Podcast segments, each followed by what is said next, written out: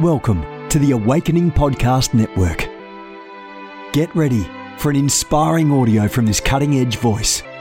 You can find more podcasts at awakeningpodcasts.com. You want to go deeper? Get equipped to overcome and walk in God's purpose for your life at Awakening House of Prayers online campus. You'll experience an online family, preaching, teaching, and prophetic impartation for victorious living. We have over a thousand members online, hungry for what God is saying and doing in the earth. Visit ahop.online today and join our family.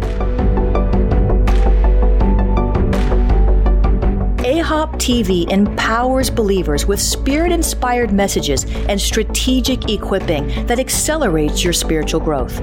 You can subscribe to stream weekly content from Awakening House of Prayer, conferences, and other exclusive content to stir your hunger and encourage your heart. Visit us online at ahop.tv. How many of you are in some kind of transition right now? Okay, almost everybody, at least three of you are lying, but that's okay. I won't, I won't call you out. Transition is something that's part of life. I, but I feel like I live in transition.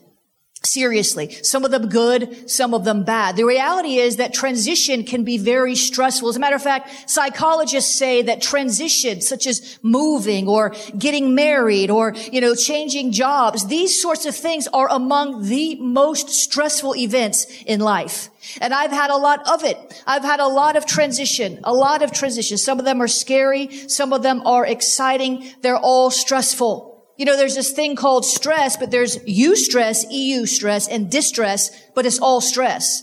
How many of you have been married? On your wedding day, you were, you were a little stressed, right? You're a little nervous. It was good stress, but it was still stress. And so we have to learn how to navigate these times of transitions so that we don't get stressed out. Turn to your neighbor and say, don't get stressed out. Stress is running rampant among Christians, and part of it is because of all the transitions that we experience. So we can't do God's part, but God won't do our part. Our part is to position ourselves for the shift. Those of you who aren't in transition, I'm sure many of those who did not raise their hand, you wish you were in transition. You're stuck somewhere. You are waiting on something to happen, something to change. You're praying for a transition, a new job, a new, hopefully not a new husband or new wife, but a new something, a new something. You're waiting. So we can't shift our seasons. God does that but we can create a climate, a spiritual atmosphere in our lives that invites him to do what he wants to do. And a lot of it is work in our heart. We have to understand that God won't promote us, shift us, transition us into something new until we're ready. Otherwise, we cannot sustain the new glory.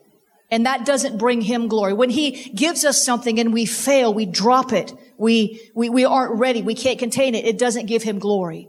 And so he wants to get all the glory he can out of our lives so that a lost and dying world would be provoked to jealousy by looking at us. We are supposed to be living epistles. Living epistles. I'm glad I got one amen. Living epistles. Let's talk about some keys. Keys to transitioning. The first key, I'm going to ask a series of questions today. These are rhetorical questions. These are not questions you'd answer out loud. These are questions for you to ask yourself. The first one is, how much do you trust God? How much? How much do you trust him? Because many times we'll say, Oh, I trust him with all of my heart. I trust him with everything in me. I trust you, even with my own life unto death. But then, you know, layoffs start circulating around our job site and we're scared.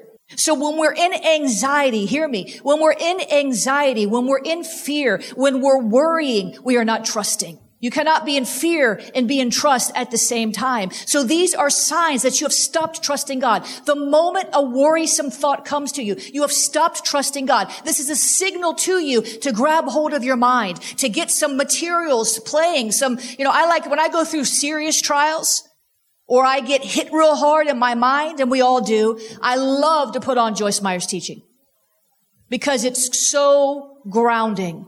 And I sort of, in some ways, outgrew some of those basic principles. But when you're getting hit with a trial and your trust and your faith are being shaken, the best thing to do is go back to your roots. Go back to the foundation. Go back to what the word says. And many times you can't string two thoughts together. That's why you go to other safe voices. The Lord spoke to me this morning about safe voices. Because there's so many voices rising because of social media. So many voices with something to say, but they're not all safe. And if you don't surround yourself with safe voices, you will be quickly confused and quickly led astray. So when I get hit, when I feel my, my trust in God is being shaken or being attacked, I go back to the safe voices with which I grew up in the faith. Here's the thing. How much do you trust God? And the reason why I ask this is because you will not follow a God that you do not trust. God has tried to transition me many times out of things, and it takes me two years many times. Two years. Two years to obey fully. Two years. Now I finally have caught on at this stage of my life. I have caught on. It does not take me two years anymore. But it took me two years to leave a very abusive, controlling church. It took me two years to shift out of certain positions in which God gave me because we get so comfortable. Somebody poke your neighbor in the side and say, get out of your comfort zone.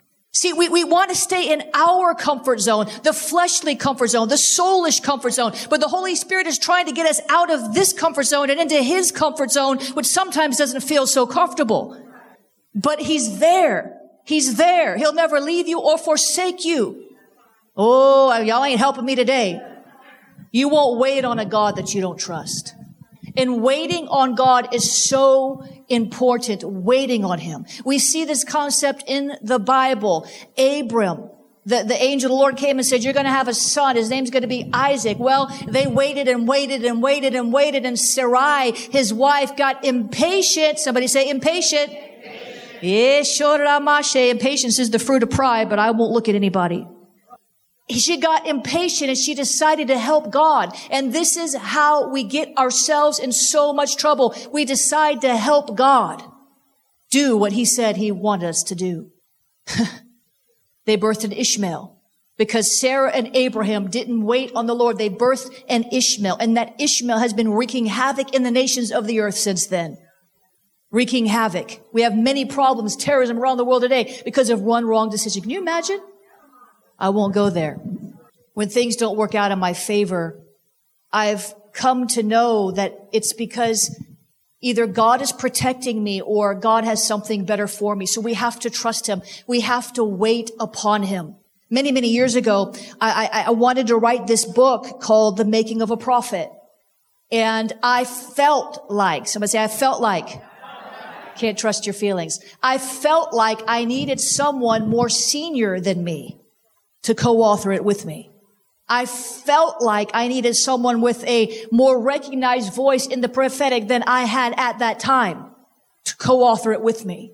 And I actually sat down with this man of God at a dinner table and we agreed to write this book together. And I was so thrilled. I was so excited. I said, wow, this is going to be awesome. This message is going to get out there and I'm going to get to write this book with this cool guy this wonderful prophet. And it turns out a few weeks later, he said, you know what? No, I'm, I'm going to just write it by myself, but I'm going to call it something different. And I was so upset. First of all, I felt betrayed because I'd given the whole outline, the whole chapter outline and everything.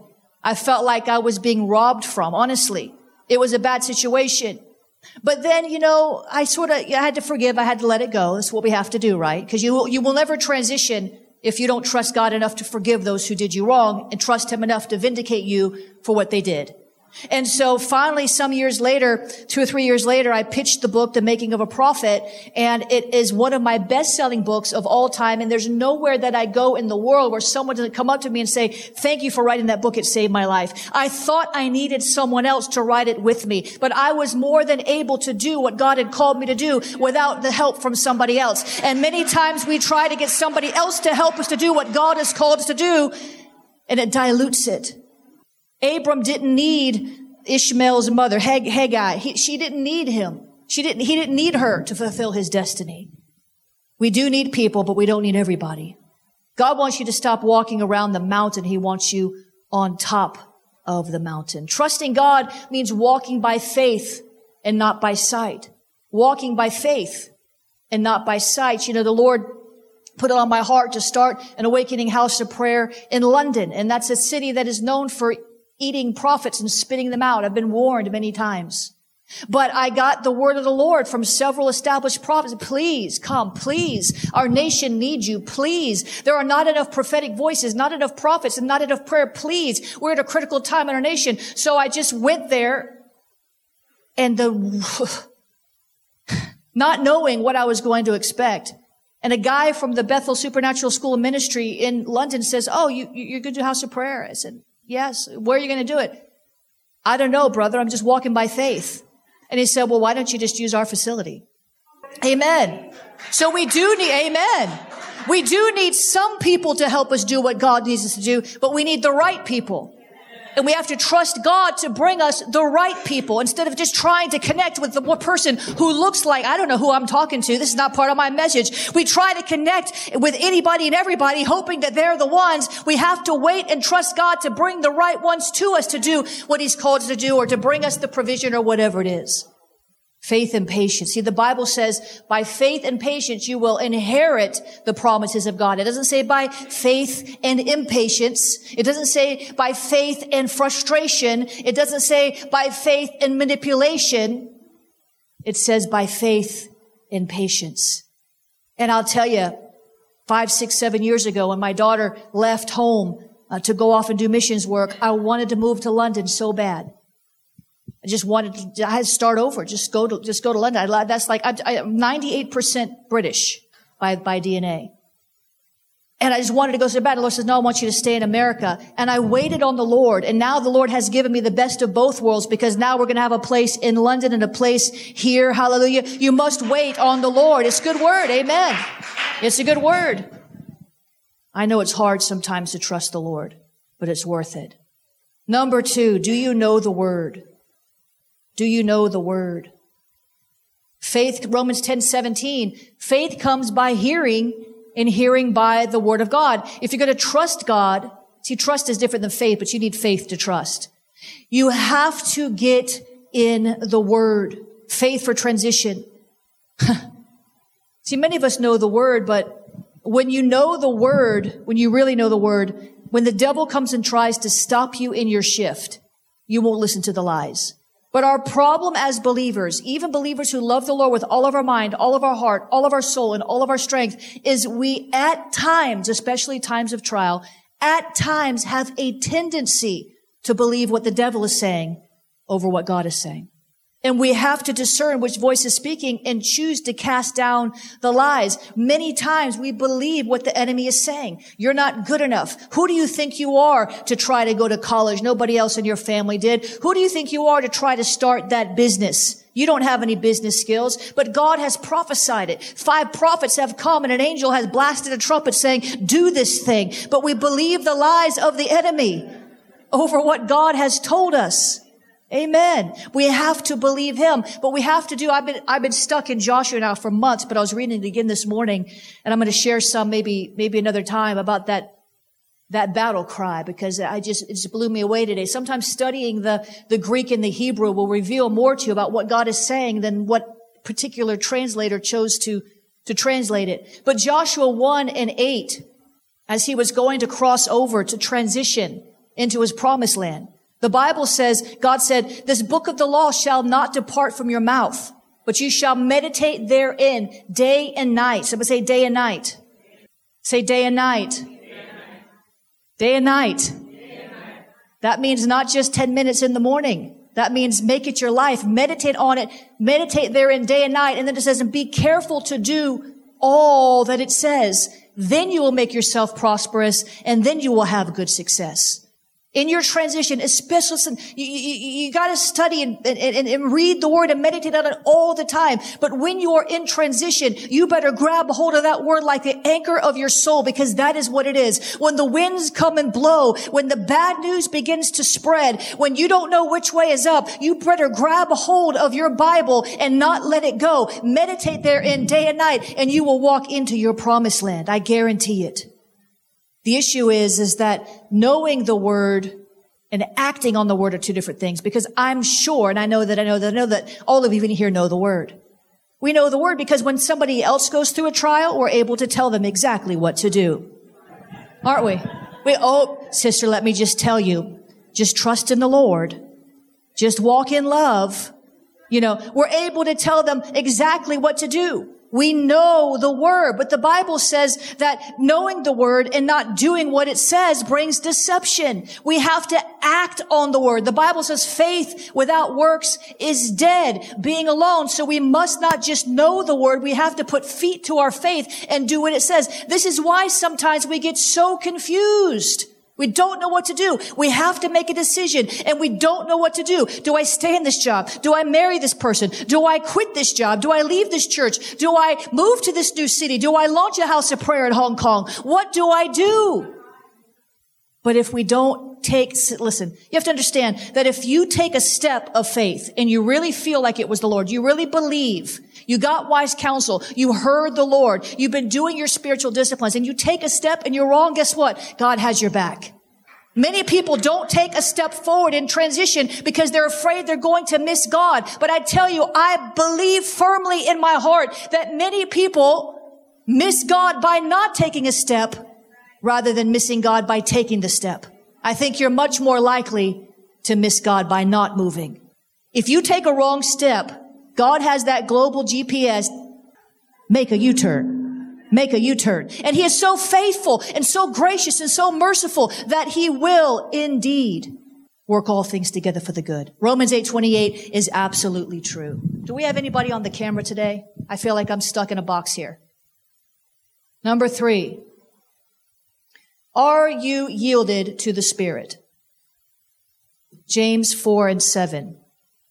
Are you yielded to the Spirit? Are you yielded to the Spirit? The Bible says in James 4 7, so be subject to God. Other translations say, submit yourself to God. Resist the devil. Stand firm against him and he will flee from you.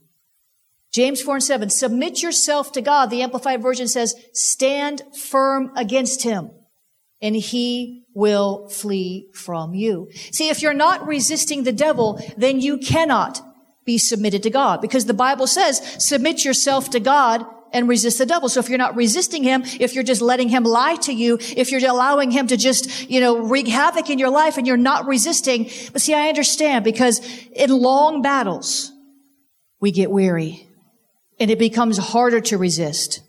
You know, I used to go to the gym a lot and I had a trainer who was hard, he was hardcore, man. He was an ex-con and he liked to do the jail, the prison style workouts, you know. And, and he would have me do all this stuff. And at first I'm like, okay, 10, okay, 20. All right, let's do another set. 20. All right, let's do another set. By the end of that hour, my muscles are shaking. The lactic acid. So it became harder for me to lift what was easy for me to lift an hour ago. And in difficult, long trials, what happens is, is it becomes harder and harder for us to continue to carry what seems easy to carry in the beginning, unless you trust God, unless you renew your mind, unless you meditate in the Word of God day and night, and then you'll find success. Yielding to the Spirit of God won't eliminate all of your warfare in your shift, but it will produce peace in the storms that often come in times of transition. The Holy Spirit will lead you and guide you into all truth and through your transitions. We have to remain sensitive to His leading so that we don't spend longer walking through the wilderness than we need to. The bottom line is you cannot bow to the Spirit of God and bow to some other spirit at the same time. You can't bow to the Holy Spirit and bow to self at the same time.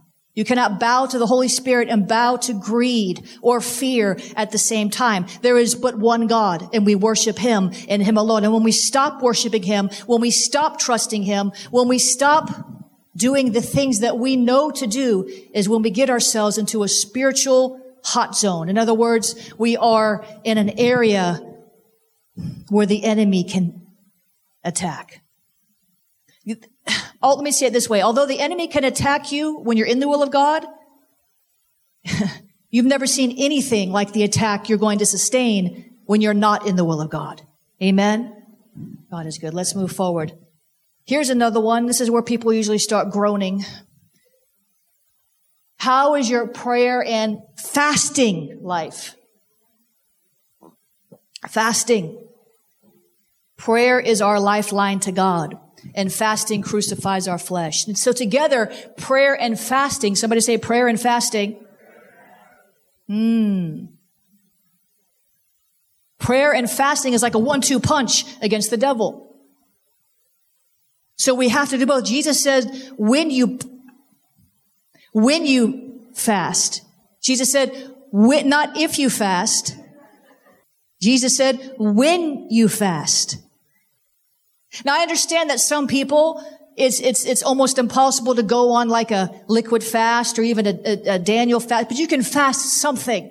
If you're going through a transition, if you're going through a time of trial and you're not hearing God, honey, it's time to turn off Netflix. Because the answer is not in scandal. It's not in whatever show you're binge watching. The answer is not there, honey. It's not there in,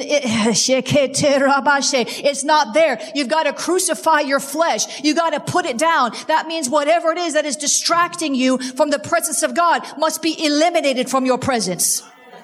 So whatever it is that is distracting you from the presence of God must ah, be eliminated from your presence. You've got to cut it out. If your eye is causing you to sin, pluck it out, the Bible says. If your hand is causing you to sin, cut it off, the Bible says. Whatever is in your life, I don't know who I'm talking to, whatever is in your life right now in this season, beloved, that is causing you to sin, that is distracting you from the will of God, it is time to cut it off. You have a destiny. You have a purpose purpose and you have a portion. You have an inheritance. But if you allow yourself, somebody say allow yourself. If you allow yourself to let people distract you, let the devil distract you, let your own mind distract you, you will never walk into the fullness of what God has for you. You can trust him all you want. You can fast and pray all you want. But if you're chasing little white rabbits and bright shiny object that the devil puts in your face, ah, you're never going to see the perfect will of God done in your life. Amen. Be led by the Spirit. Prayer is our lifeline to God. Jude 20 says, praying in the Spirit will build you up in your most holy faith. Your most holy faith. We need to be people that pray in the Spirit as much as possible. Do you intentionally pray in the Spirit? You've got to be intentional about everything. I was speaking with Prophet Vanessa before the service this morning about ramping up prayer because we're going into all these nations. Now, Hong Kong House of Prayer up and running. Washington DC Awakening House of Prayer launching tomorrow. Meeting weekly. England, Retford. We met with the Retford team yesterday or two days ago. Retford, an hour north. It's launched. We need more prayer. But a lot of times we don't know how to pray like we're supposed to. So when we go through trial and tribulation, when we find our ourselves in transition, we're praying the wrong prayers. We're saying, God, get me out of this. God's like, no, no, no. I'm not taking you out of this fire until your heart is joined to mine, until your heart is united to fear my name. Is you're, you're like, Lord God, get these people away from me. And God's like, no, I'm not getting these people away from you because iron sharpens iron and you've got some rough edges that need to be whittled off. And you're praying, God, I need some money. And God is saying, no, it's not money that you need, honey. It's more faith and it's more trust. And you need to stop spending all that money on Starbucks by the way, and brew you some Folgers up in your house. Hallelujah. We pray for the wrong things. That's why we don't, we gotta pray in the Holy Ghost and be intentional. Yes, because you don't know how to pray like you're supposed to pray. But when you pray in the Holy Ghost, I said when you pray in the Holy Ghost, you're praying the perfect prayer. You're praying, God, crucify my flesh. God, get rid of this bad attitude in my heart that's keeping me back from my breakthrough. You're praying the perfect prayer. And you ain't got no excuse, honey, because down here in South Florida, won't nobody know what you're doing anyway. I go up in Whole Foods, pushing my cart, because we got Russians, we got Asians, we got Spanish people, we got all kind of people talking all kind of languages. They don't know what I'm saying. I put my headphones in, got my phone. Yeah,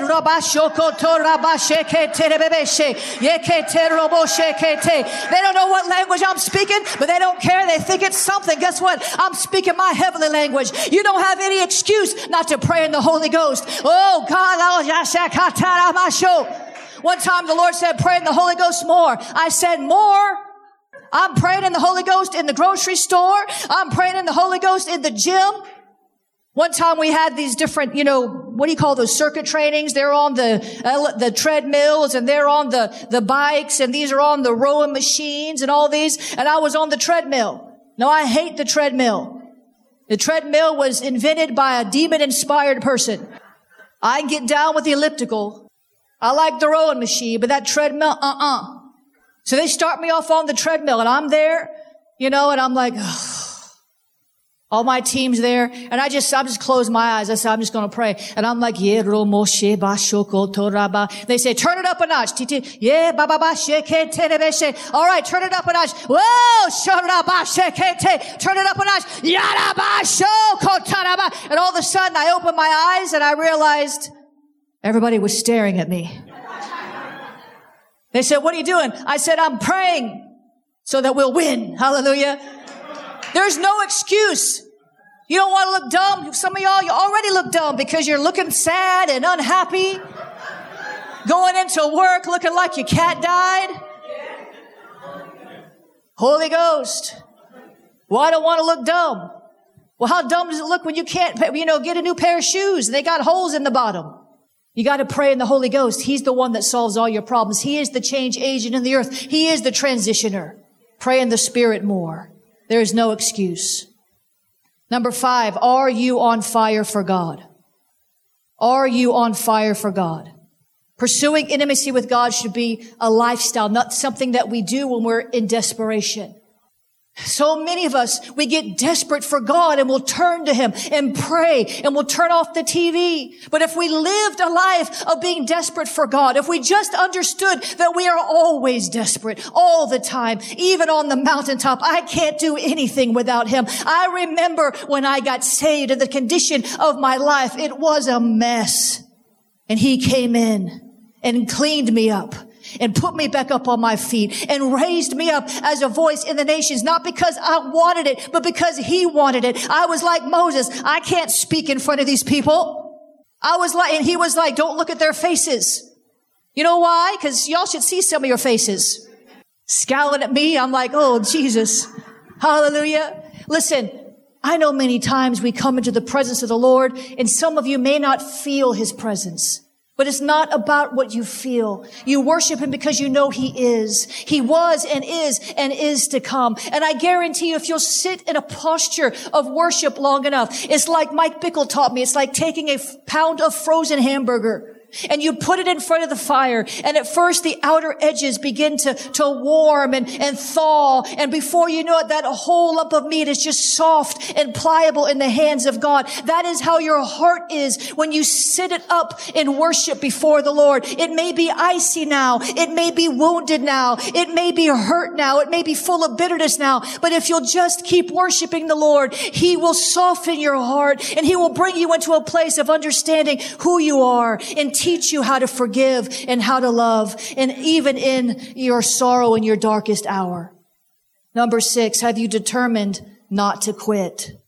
What I've learned about a thing is I have to set my heart at the beginning of a thing not to quit. I have to decide what I'm going to do when the attack comes ahead of time. Listen, don't, it's part of counting the costs. Jesus said, count the cost to see if you're able to pay it. He said, what man goes to war with 10 troops, eh, eh, not knowing if he can overcome the one that has 300 troops? You've got to count the cost of anything you do. When you're in that transition, when you don't know what to do, get an old fashioned piece of paper. I know we like to use our iPads and our phones. Get a piece of paper and write pros on one side and cons on the other. God gave you the ability to reason. When you get in that place where you don't know what to do, write the pros and the cons and count the costs. Because if you're not sure, listen to me, if you are not sure, if you are not sure about the decision that you're making, if you don't know that you know that you know that it's the right thing, then you'll take three steps out and the devil will go and you'll just, he'll knock you down. It won't take much. But if you have resolved in your heart, if you've come to the absolute, utter confidence that you're doing what God's called you to do. You may feel like quitting a thousand times, but you never will. Over the last three years of my life, I've never wanted to quit more. It's been hard. I've been surrounded by people that have cursed me, torn down what I've tried to build, maligned me. The last three years has been more outer attacks than I've ever seen. I've wanted to quit. I've found myself saying, is this really worth it? Is it really worth it? I could go back and work for Microsoft and make quarter of a million dollars a year at Amazon and all the Fortune 500 companies that I worked for before I went into full time. I could go and do that and work eight hours a day and eat ice cream at night. I could do that. Is it really worth it? But then God always brings me back around to the moment that He called me. And He is worth it. He is worth it. So whatever you find, whatever transition you find yourself in, when you, when you come to the point of decision, you've got, maybe, maybe you'll come to find out you were wrong. I made decisions thinking I was right and I was wrong. But if you don't think you're right, you'll never make it to the end. If you don't determine in your heart not to quit, the only thing that will cause me to quit is God saying stop. If that's not your attitude, don't bother to start it because the enemy will take you off course in a minute. Galatians 6 and 9. And let us not lose heart in growing weary and faint in acting nobly and doing right. For in due time and at the appointed season, we shall reap if we do not loosen and relax our courage and faint. Number seven, who are you connected to? Your connections matter. Who you're connected to matters. Success coach Jim Rohn says, and you've heard me say this before, you are the sum total of the five people you spend the most time with. So if you're spending your time with a lot of negative people, a lot of people that are in deception, a lot of people who are stingy and greedy, they're not generous people, you're spending your time with the wrong people. Hmm. Ecclesiastes 4 and 12 says a threefold cord is not easily broken, but if you're tied to the wrong people, you can unleash a bad flow in your life. If you're taking ungodly counsel, Psalm 1-1 speaks about, blessed is a man who does not take the counsel of the ungodly. There is ungodly counsel sometimes that comes from godly people. Walking with people with corrupt morals, this will affect your life. I want to tell you a quick story. I used to live in a condo on the beach. I still own the condo. I no longer live in it. And I was traveling all the time. I travel a lot less now than I've ever traveled. I was traveling all the time and I came home one time. There's like these little cockroaches all over the place. And I'm like, this is weird. I'm not even here. There's no food out. There's, you know, the exterminator comes once a month. There's no reason for these, these cockroaches, those little tiny ones, you know. My daughter had already left home. So there was no, you know, ice cream and potato chips and, you know, rotten food stuck under the bed somewhere trying to, you know, you know what kids do. Sugar candy all over the place. So I called the building manager and I said, you know, you got to come do something here. There's, there's, there's all these cockroaches. And they said, well, we'll send somebody. They said they sprayed again. They're gone three days. They come right back. I came back from one of my trips. My daughter was visiting and we bombed the, you know, bombed the house with all the roach bombs left, went out shopping, came back, dead roaches everywhere, cleaned it all up. I went out again three days later, traveling, come home. They're all over, all over the place. I'm like, what is going on? Finally, I called the management office and I said, you got, you look, I'm paying a lot of money every month. You're going to have to come fix this. This is not my problem. There's nothing here I'm do- doing that's causing this. So they sent out a specialist and they came in, they said, yeah, we see there's an infestation, you know, and I'm like, well, where's it coming from? They're like, why? I don't know. And they came back an hour later and they said, you know what? They said, we were just in the condo above yours. And the people haven't been there in six months because, you know, they're snowbirds. They're from Canada. And apparently they left out a watermelon and it attracted all of these cockroaches. And they said this, listen, catch this now. They said, because your wall is connected to their wall. They're climbing down through the wall and into your house. You could be clean, living holy, reading your word, taking care of your body. But I tell you from experience, beloved, if you are connected to the wrong people, if you are aligned with the wrong ones, you can get sick in your body. You can have financial problems.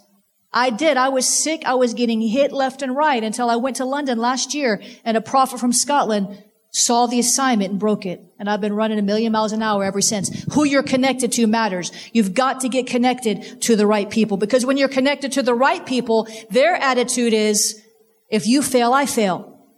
If my spiritual sons and daughters don't su- succeed me and go further than me, then I have failed.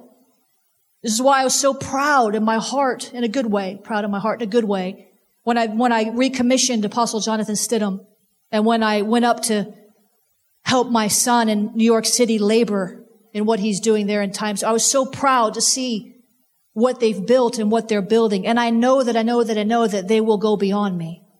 That has to be your attitude with people. You want them to succeed. And number eight, this is the last one. We're going to pray. Look for angels of transition. The Holy Spirit said this to me a couple years ago. He gave me a prophetic word. And it really helped me to begin to see the reality or to remember the reality of angels. You know, there are angels all over this room. There are angels everywhere. They're not omnipresent, but they are all over the place. And we neglect the ministry of angels. But the Bible says in Hebrews, eh, the Bible says in Hebrews that ministers are angels, uh, they're, they're, they're, uh, they're servants, they're ministering spirits. They're, they serve the heirs of salvation. Somebody say, that's me. Is everybody here saved? Then that's you. The, the angels, part of their function, they're ministering spirits that are sent to minister to you, to help you, to send messages to you. But many times we have, you know, had a, a woo woo woo wookie bookie experience with some, you know, loony Christian that has some unbiblical angelic experience or encounter. And we're like, I don't want to fall into that deception. So we completely shun the ministry of angels. But Jesus Christ himself received the ministry of angels. After his 40 days in fasting, the Bible says the angels ministered to him. And so if he would receive the ministry of angels, why should we neglect it? I'm not saying chase it, we chase God. But if God, listen, if God chooses to send an angel to help me, hey, come on in. I'm all for it. I need all the help I can get. If you don't want your angelic assistance, you can give my address and I'll take it. I'll take it. I'll take all the help I can get. But the Lord said this to me. Many neglect the angels of transition. You can read this in my book. I'm not going to teach a whole thing on angels, but it's in my book, Angels on Assignment again. Talking about all the different kind of angels that we see in the Bible. Somebody say in the Bible. I don't write about things that aren't in the Bible or that can be tested against the Bible. Many neglect the angels of transition and they bypass the help I sent to transition them into the next stage of their journey. Many ignore the angels of transition and therefore fail to enter into the new place I have set aside for them at the appointed time. Many are working in their own strength, struggling in their flesh and failing to embrace the work of my angels on assignment to help them transition into the new thing. Look for angels in times of transition. Now you look to God, but know that God can and does send angels. We have to understand that. You have to study that more. I t- did a whole series on this. I think it was last year. So I'm not going to go back and do that. But study angels. You want to get faith for anything? Study it in the Bible. Study what the word says about it. Listen, I know that I know that I know that transitions are no fun. And I'm, I'm going to tell you where we are here as a ministry is we are in a time of great growth. We're in a time and a season of great growth. And that means that we as individuals must embrace the season of growth. We must determine in our hearts that whatever we need to do, we're going to do it. If we need to cut something off, if we need to add something to, if we need to change the way we spend our time, if we need to discipline ourselves in a certain area, God's grace is upon us in this season. Hear me, church. God's grace is upon us, Kathy, in this season to go higher quicker than we have in the past. The word of the Lord at the Apostolic Council prophetic elders was, uh, you know, massive acceleration. And we are in growth. Listen, we, listen, we started this AM service with no advertisement on September the 30th, October, November. So it's been four months and all of you are here. Amen. That's called growth. Our afternoon service, there's more people in our afternoon service. So they're, they're, we're in a season of growth here, and that means there's a grace on the house for growth. And you, God wants to put a demand on you. When I say demand, I don't mean in a harsh demand. I mean a, a godly pressure on you to rise up because there's a grace to grow. There's a grace in this season to break out of some bad habits. There's a grace in this season to go higher in the spirit, to go deeper in God. There's a grace in this season to do things that you want to do in your heart, places of immaturity that you want to grow out of, attitudes, anger issues, rejection, things like this. There's a grace right now to grow up and out of these things on the house. And if you're here and you're part of this house, whether you're a visitor or whether you're a member, that grace rests here today. And in a minute, we're going to pray for that if you need prayer in some area of your life. But first, I want to give you an opportunity to give. I want to give you an opportunity to give. And I say an opportunity because it is an opportunity. I want to read you the story. Listen. Listen to this before you start searching for your bag. Listen to this. The best time to give, listen, the best time to give is when you have faith to give. So listen to me for these next two minutes and let the Lord speak to you in this time. Let your faith arise. I don't want people to give when they're not in faith. I don't want people to give out of religious obligation. I want people to give because they're inspired that God has spoken to them and told them what to do. There's a rich man who was quite distressed over the prospect of not being able to take all his riches with him when he died. So before he died, he loaded his briefcase with two gold bars from his private vault and left instructions to have the case locked with a key, handcuffed it to his wrist, and the key placed into his grave clothes. His family carried out his orders correctly to the letter. When he appeared at the pearly gates, he had the briefcase with him, key in hand. St. Peter asked, what do you have in your suitcase? And very proudly, the man unlocked the case, opened it, and displayed two gold bars. And Peter said, Oh, isn't that special? You brought pavement. You're not going to need anything in heaven. And when I read that story, I was reminded of Luke 12. you brought pavement. I was reminded of the, the streets of, of heaven are paved with gold. You're not going to need any of it there. But you will have eternal rewards if you sow now. Listen, I was reminded of the scripture, Luke 12, 16 through 21. And Jesus told a parable to them, saying, the land of a rich man, somebody say a rich man, produced plentifully. And he thought to himself, what shall I do? For I have no room to store my crops. Then he said, this I will do. I will pull down my barns and build greater ones. And there I will store all my grain and goods. And I will say to my soul, soul, you have laid up goods for many years. Take rest, eat, drink, and be merry. Verse 20, but God said to him, you fool, this night your soul will be required of you. Then those, then whose will those things be in which you have provided? So is, so is he who stores up treasure for himself that is not rich toward God. You know, the richest man, the richest woman is the one that's rich toward God. And we trust him with our life. We trust him with our health. We trust him with all of these things. We can't take this with us. And yes, beloved, yes, the Bible says you will leave an inheritance for your children's children. But do you know that it's not just what you leave behind, but the seeds that you sow that can spring up in their life when they need it? This is why I name my seed. I sow seed for my daughter. I sow seed for my family so that my daughter has it. She will have an inheritance. Listen, I own a million dollars worth of property that's debt free. That was either, I either inherited it or I worked for it or God gave it to me in some miraculous way. I don't have any debt. I have wealth. She will inherit all of that. But how many of you know the inheritance that you want to leave for your children's children is not just money? It's wisdom. It's right connections because if they lose their soul, then what good does that do you if you're not reunited in the sweet by and by? I want to give you an opportunity to sow today. And the Bible says, he who sows sparingly weeps, uh, reaps sparingly. And he who sows bountifully reaps bountifully. So I want to challenge you today to give into the kingdom of God and help us to advance this movement, not just in South Florida, but around the world. If you need an envelope for your giving today, if you're using a credit card, you'll need an envelope. If you're just uh, writing a check, you don't need an envelope. If you're online, there's a big give button. Members of our online campus, you can, you can sow online. And we're going to pray. And then we're going to pray for you today for grace for whatever it is you need in your transition. We're going to believe God together. Making a check, you just make it to AHOP. You can use the text to give there. The cash app is dollar sign awakening hop. God is good. This has been a production of the Awakening Podcast Network.